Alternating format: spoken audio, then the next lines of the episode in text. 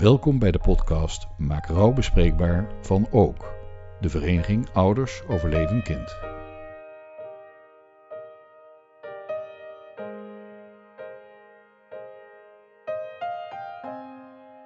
In deze podcast richten we ons op de pijlers van de vereniging, namelijk troost, herkenning en perspectief. Een podcast door en voor lotgenoten, maar toegankelijk voor iedereen.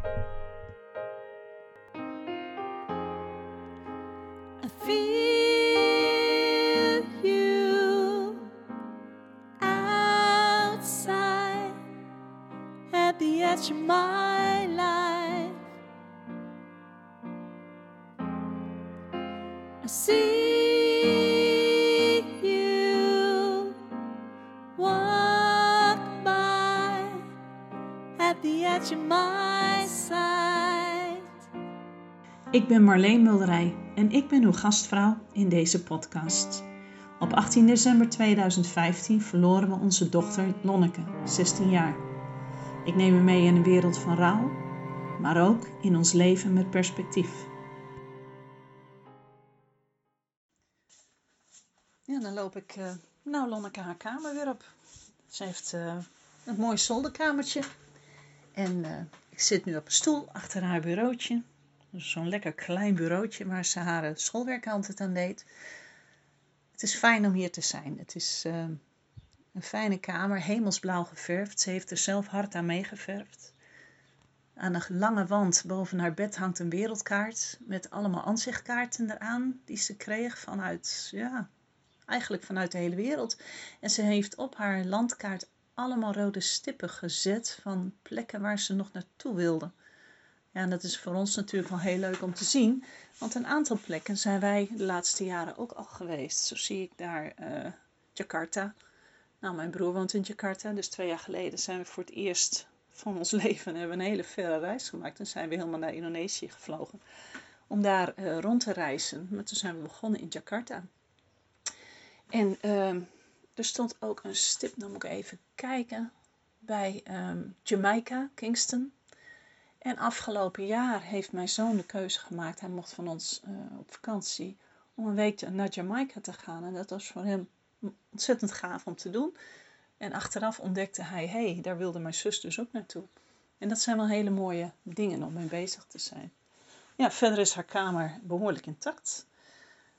Ehm Lonneke is vier jaar geleden overleden. Ruim vier jaar, op 5, 18 december 2015. Ze is verongelukt. Ze stak over toen ze op weg was naar huis. Was de vrijdag voor de kerstvakantie. En er was een jonge man die zich niet aan de afgesproken snelheid hield. En die heeft haar niet gezien. En toen was ze weg. Ja, en sindsdien is het eh, een stuk overleven. Maar dan is het fijn dat je haar kamer hebt. Tenminste, ik heb er heel veel baat bij. Ik, weet ook dat er mensen zijn die heel snel zeggen van opruimen of, of verhuizen. Of... Maar ik ben hier graag. Ik heb... ehm, het eerste jaar, het jaar van overleven zeg ik dan, heb ik aan haar tafel gezeten, heb ik haar muziek gedraaid en heb ik het verhaal opgeschreven van haar overlijden. Tot, in elk geval tot aan de, de, de, crematie, want dat is een periode die ik helemaal, eh, ja, eigenlijk zonder horten en stoten nog in mijn herinnering had. En vanaf dat moment dat ze gecremeerd is, dat eerste jaar, is de hele chronologie weg. Dus daarna kreeg ik ook niks meer in volgorde papier. Maar dat, eh, wat ik op papier heb geschreven, dat heb ik allemaal hier op kamer gedaan. Ja, verder was Lonneke helemaal weg van Engels, Engeland. Ze deed alles in het Engels. Ze schreef in het Engels. Ze, ze, was altijd met liedteksten bezig. En ik kijk nu naar een boekenkast. Nou, dat zijn zo'n vijftal planken in een leuk nisje hier bij de muur. En die staat chockvol met Engelse boeken. Ehm, de laatste die ze gekocht had, die heeft ze niet eens kunnen lezen. Daar kwam ze mee thuis. Dat waren dan weer afleveringen, even kijken hoor, van een Game of Thrones. En daar had ze een paar series van gekocht. En de laatste was An East for Groves. East for Crows. En Dance with Dragons. Ja, dat waren boeken die ze in de, voor de kerstvakantie had gekocht. Dus die, kwam, eh, die kwamen de politieagenten eh, brengen toen zij op de zaterdag langskwamen om haar spullen langs te brengen. Toen ontdekten wij in één keer dat ze twee nieuwe delen had van de games. Game of Thrones. Ja, ik ken de serie niet. Misschien ga ik het nog eens lezen. Maar ze heeft ook eh, de hele Harry, Po- Harry Potter reeks heeft ze in het Engels. Dus misschien ga ik daar ook nog eens mee beginnen. En ehm, ja, eigenlijk om haar wens om in het Engels verder te gaan, een een beetje in te willigen, ben ik een half jaar na haar overlijden begonnen aan een Engelse studie. Ook om wat te doen te hebben. En eh, die heb ik ook hier gedaan aan haar kamer. Of aan haar tafel dan, op haar kamer. Net alsof we het samen deden. En dat vind ik wel heel leuk. Ja, en als je dan wat rondkijkt. Er staat wel wat zooi trouwens hoor. Want heel af en toe dan dumpen we hier ook nog wel eens wat. Zo zitten we dan ook al in elkaar. Dan hebben we geen plek voor een matras. Nou, dat kan er wel met Lonneke op de kamer. Maar goed, haar klerenkast is er nog. En heel af en toe pak ik daar eens een, eh, een shirtje uit. Of wat dan ook om te dragen in de zomer. Maar het leuke is, en dat is eigenlijk, dat is eh, haar boekenkast of haar schriftenkast voor school. En als haar vriendinnen langskomen, dan vragen ze ook altijd, mogen wij even op haar kamer? En dan hebben ze toch een lol. Ja, en dat heb je dan als je je familieleden ook nog in huis hebt. hebt dan eh, kunnen ze af en toe storen terwijl je een opname aan het doen bent. Maar die, die meiden, die vriendinnen, die kwamen dan hier op de kamer. En dan, dan, of die komen hier dan op de kamer. En dan gaan ze haar hele kast door. En vooral de schriften, want dat zijn klasgenootjes van haar. Dus zij herkennen ook gewoon haar aantekeningen. En dat is gewoon zo gaaf. Dus dan zit ik beneden en ja, ik ben er ook wel eens bij gaan zitten hoor. En als ze dan herinneringen hebben. Maar je hoort ze gewoon gieren van het lachen. En later dan zijn ze gewoon helemaal stil. En dan zeggen ze ook van, we zaten toch ook weer even te huilen met elkaar. Ja, haar, haar kast met, met schriften.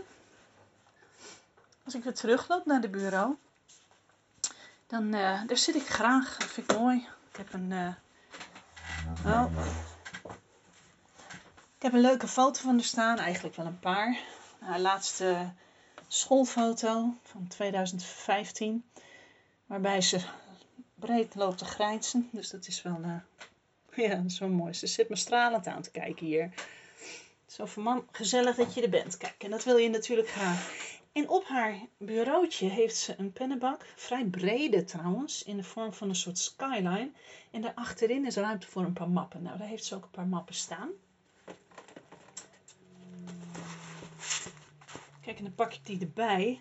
En dan, en deze mappeninhoud die ken ik hoor, dus daar zit ik af en toe in te kijken.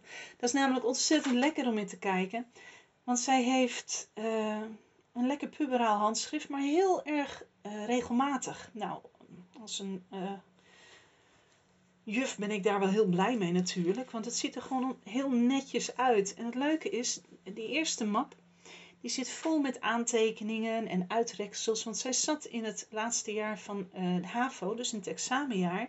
Dus al die uitreksels, ze was zo druk aan het studeren.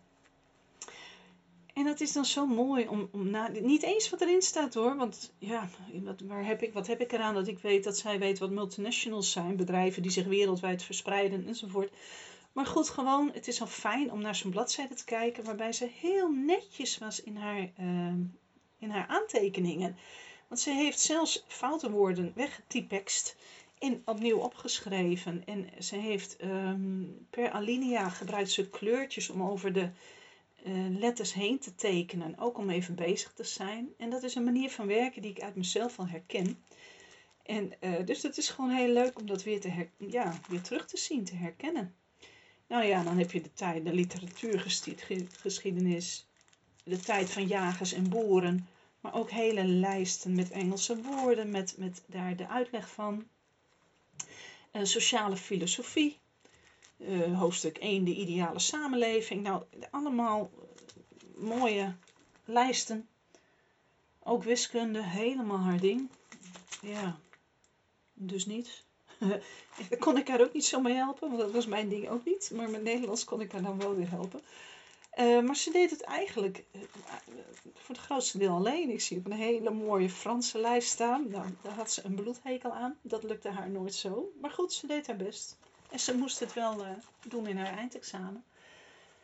En dat is dan één map. Maar er, was, er is nog een map. Zo'nzelfde uitziende map. Maar die is heel dik. En die zit boordevol met door haar geschreven verhalen. Delen van verhalen. Want Lonneke is net zo'n ADHD'er als ik, zeg ik wel eens. En um, dan heb je de neiging om met iets te beginnen en daar ben je helemaal vol van en dat doe je dan ook. Maar het afmaken van zo'n project, dat is nogal een dingetje als je wat ADHD'er bent in je hoofd. Nou, dat was bij mij, is dat altijd zo geweest, maar dat is bij Lonneke dus net zo. Dus Lonneke heeft allemaal verhalen, ontzettend gaaf. Alleen ik weet van geen enkel verhaal hoe ze aflopen, want ze is er nooit meer verder gegaan. Dus dat is, uh, maar echt hoor, in een Engels waar ik gewoon jaloers op ben. Dat is niet te geloven. Dat, ze heeft alle personages heeft ze uit zitten uh, vogelen. Hoe, wat, en, ja, ik, ik vind het helemaal geweldig om daar doorheen te bladeren, om dat te lezen. Ik ben dan ook gewoon super trots om dat allemaal te lezen. Nou, en op de laatste bladzijde, dat wil ik jullie ook niet onthouden, dan uh, kom je een lijstje tegen en daar staat boven I want that, must have. Must have met hoofdletters. En dat gaat dan over allerlei uh, make-up dingen, want daar was ze ook nogal van gecharmeerd. En uh, niet dat zij altijd maar met make-up naar school ging, maar ze vond het gewoon heel erg leuk uh, om te hebben.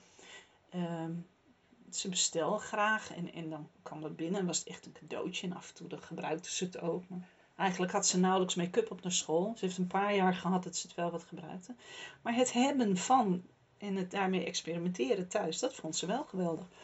Maar goed, als er dan staat I want that, must have. En ik zie dan Chanel nummer 5 Eau de Première verstuiven van 83,95 euro. Ja, dan denk ik wel met een glimlach, schrijf dat maar op je buik, uh, dame. Dat heeft ze ook nog nooit gehad, geloof ik. En, uh, maar overal dus prijzen erachter en een hele lijst met allemaal powder en lipsticks en, en eyeshadow en smoky palette en dat soort dingen. Dus dat is wel een mooi lijstje om naar te kijken. Nou, dat zijn haar verhalen. Het leuke was, toen ik zo net in de kast keek met haar huiswerk, waar ik het over had, met al haar schoolspullen, daar kwam ik een roze schriftje tegen. En eerlijk, dit is voor mij ook nieuw. Ik had het dan een heel klein beetje voorbereid hoor, deze podcast, van wat zal ik er eens bij pakken. Maar ik zag dit schriftje en ik weet dat het een schriftje is dat zij uh, gebruikt heeft toen zij, nog voordat ze 15 werd. Dus dat is in 2014 geweest. Want ik zie daar staan verjaardag, cadeaus van papa en mama een platenspelen, bol.com 70 euro. Van Niek leren armbandjes en of de 1975 LP. Van opa en oma Beyoncé Pulse Parfum van de DA. En voor de rest geld of voedsel. Dat staat hier dan ook letterlijk. En vieren, dat is de volgende alinea van haar uh, hoofdstuk verjaardag. Thuis, Nienke, Deetje, Liedje, Simone, allemaal afkortingen van, van uh, vriendinnen van haar. Marcia, Sigrid, Sigrid, Sophie en misschien Larissa. Of vieren bij Ingrid met Ingrid, Esmee, Rick, Jelmer, Justus en Lieke. Of misschien wel allebei. Want volgens mij heeft ze in die tijd twee feestjes gehouden. Kleine feestjes hoor, want het was niet zo'n feestvarken, maar kleine feestjes. Nou, dat van die platenspelen, dat klopt, die heeft ze ook gekregen. En volgens mij de Beyoncé Pulse Parfum ook, want daar heeft ze zelfs twee soorten van liggen in haar kast. Ja, hebben we nog steeds. En Nick die zal er wel verwerkt hebben met leren armbandjes of met een LP, dat weet ik al niet eens meer. Maar het grappige is, dit wist ik, maar um, ik sla die bladzij om en dan kom ik iets anders tegen. En dat heeft zij geschreven op 20 september 2014. Dus dat was een, uh, nou, ik denk twee weken voor haar 15e verjaardag. In het Engels. Ze was 14 jaar en dan schrijft ze dit. En dat wil ik jullie niet onthouden. I think I don't want to settle down in the future. When someone asks me where I want to live while going to university, that's easy. Groningen. But when someone asks me where I want to live after I graduate, I have no idea. I want to travel, that's for sure. I want a job where I have to travel. But where I want to live, I don't know. What I do know is that I don't want to be stuck here. It's not that I hate it here, it's just that you get sick of the rural, rural, I don't know what's, ik weet niet wat. Uh, of the view after a while. The rural, I don't know. Dat zal ik voor je. I don't get the feeling, feeling of freedom here. I don't, en dat, dat, dat soort zinnen die knallen er dan bij mij even in. I don't get the feeling of freedom here. Sure, there's freedom to say your opinion, a freedom to vote, a freedom to marry whoever you want, but I'm talking about another kind of freedom. The freedom where you uh, can ride a motorcycle in the middle of a desert. The kind of freedom where you can go to no, sorry, a kind of freedom where you can go and do whatever you want without people judging you. The kind of freedom where you don't have to care about what society says. I want that kind of freedom. Ja, en dan denk ik even, doesn't we all? Don't we all? I don't know. I think I need that kind of freedom. I want to meet new and exciting people, go on adventures, travel. It scares me a bit to think that in a few years I'll have a job that I'll have to do my whole life, that I'll one day have a kid, and that I will um, and that I will be forced to settle down somewhere. It's not the having a kid part that I'm scared of, or the part of having a job. It's more the responsibility that comes with it. I don't want to be tied down. I don't like that. I just want to have that kind of freedom. Ja, en als ik dat lees, dat komt dan bij mij echt wel even binnen. Want dat is precies hoe ik mij ook voel. Ik wil ook niet vastgebonden zijn. Ik, ik, vecht mijn leven, leven lang al tegen het, het gekooid worden. Dat gevoel een beetje. En als ik dan zie en nu ook ontdek dat mijn dochter op haar veertiende jaar dit soort gedachten had. Dan denk ik ja. En helemaal nu natuurlijk met het licht op haar overlijden. Van joh, je hebt nu alle vrijheid die je hier beschrijft dat je zou willen hebben. Maar ik had het haar graag wat anders gegund. Ja, dat zijn dan toch echt teksten die bij mij wel even binnenkomen. Waarvan ik denk van, dat, uh, dit wist ik nog niet. Dit is voor mij ook weer een hele ontdekking. Wat ik erg mooi vind in haar mooie, regelmatige handschrift. Maar die, die, die, die, dat verlangen naar die vrijheid en, het verlangen naar het ontdekken van de wereld. Ja, dat vind ik gewoon geweldig. Zo, dit was een, uh, behoorlijk verhaal, denk ik dan. Mijn eerste, mijn eerste, eerste podcast. Um, ja, toch in de trant maak rouw bespreekbaar. Want we zitten in een periode van rouw en daar uh, blijven we ons leven lang in zitten. Maar maak het bespreekbaar. Hier ga ik nog veel meer podcasts over vertellen en of over uh, vullen. En um, op allerlei manieren hoor. Met interviews misschien wel. En, en uh, vertellen over de gastlessen die ik geef. En dus er zijn heel veel manieren om, om podcasts te vullen, maar ik wil het heel graag doen in de trant macro bespreekbaar. En dan voor ook de vereniging Ouders Overleden Kind. Dus bij deze de eerste podcast. En um, tot gauw. You go to the. I had to let you go to find a way back. U heeft geluisterd naar de podcast Maak rouw bespreekbaar van Ook, de Vereniging Ouders Overleden Kind. Wilt u meer weten of wilt u lid worden? Ga dan naar onze website oudersoverledenkind.nl. Ook zijn we te vinden op Facebook en Instagram. Heeft u een onderwerp voor of wilt u een keer meewerken aan een podcastaflevering? Mail dan naar podcast.oudersoverledenkind.nl